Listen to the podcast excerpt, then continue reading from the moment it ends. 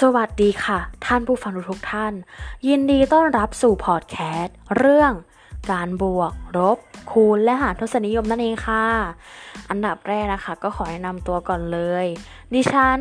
นางสาวสงการของเกษมกำลังศึกษาอยู่ชั้นปีที่ 1 คณะคารุศาสตร์ สาขาคณิตศาสตร์ มหาวิทยาลัยราชภัฏพิบูลสงครามนั่นเองค่ะ วันนี้จะมาพูดในเรื่องการบวก ลบ คูณและหารทศนิยม EP แรกของพอดแคสต์เรานะคะ เราก็จะมาทำความรู้จักเกี่ยวกับทศนิยมกันนั่นเองค่ะ ทศนิยมนะคะประกอบด้วย2ส่วนคือ ส่วนที่เป็นจำนวนเต็ม และส่วนที่เป็นทศนิยม มีจุดขั้นระหว่าง 2จำนวนนั้น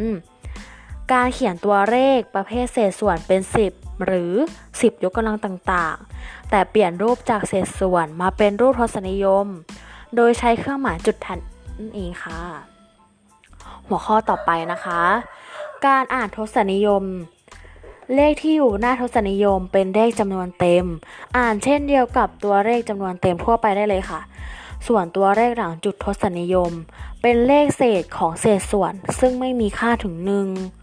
อ่านตามลำดับตัวเลขไป อย่างเช่น 635จุด1489 อ่านว่า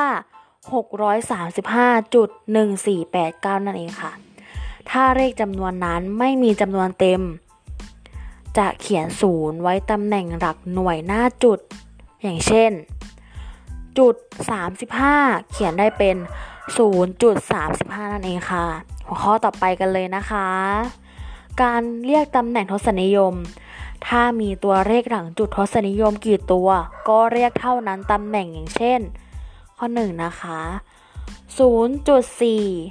15.3 490.6 เรียกว่า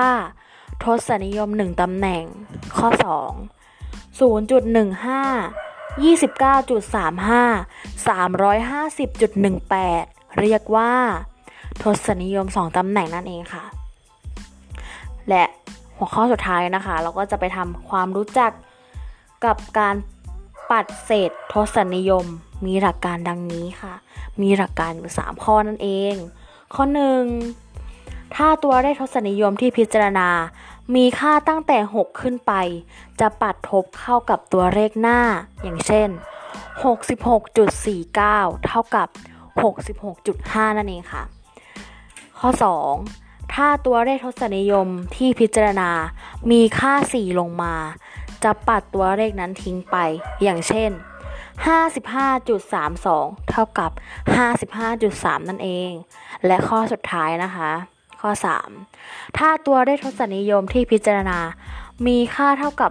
5 มีวิธีปัดทศนิยม 2 วิธีก็คือ ก็แยกเศษส่วนออกมาเนาะ แยกออกมาเนาะ ข้อ 1 ถ้าทศนิยมหน้า 5 เป็นเลขคู่ ก็ตัดตัวเลข 5 ทิ้งไป อย่างเช่น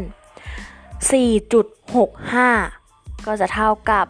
4.6 นั่นเอง ข้อ 2 ถ้าทศนิยมหน้าเลข 5 เป็นเลขที่จะปัดทศนิยมขึ้น เช่น 0.75 ก็จะเท่ากับ 0.8 นั่นเอง เราก็ทำความรู้จักเกี่ยวกับทศนิยมมามากพอแล้วนะคะ ก็ยินดีต้อนรับสู่ EP ที่ 2 ได้เลย บ๊ายบาย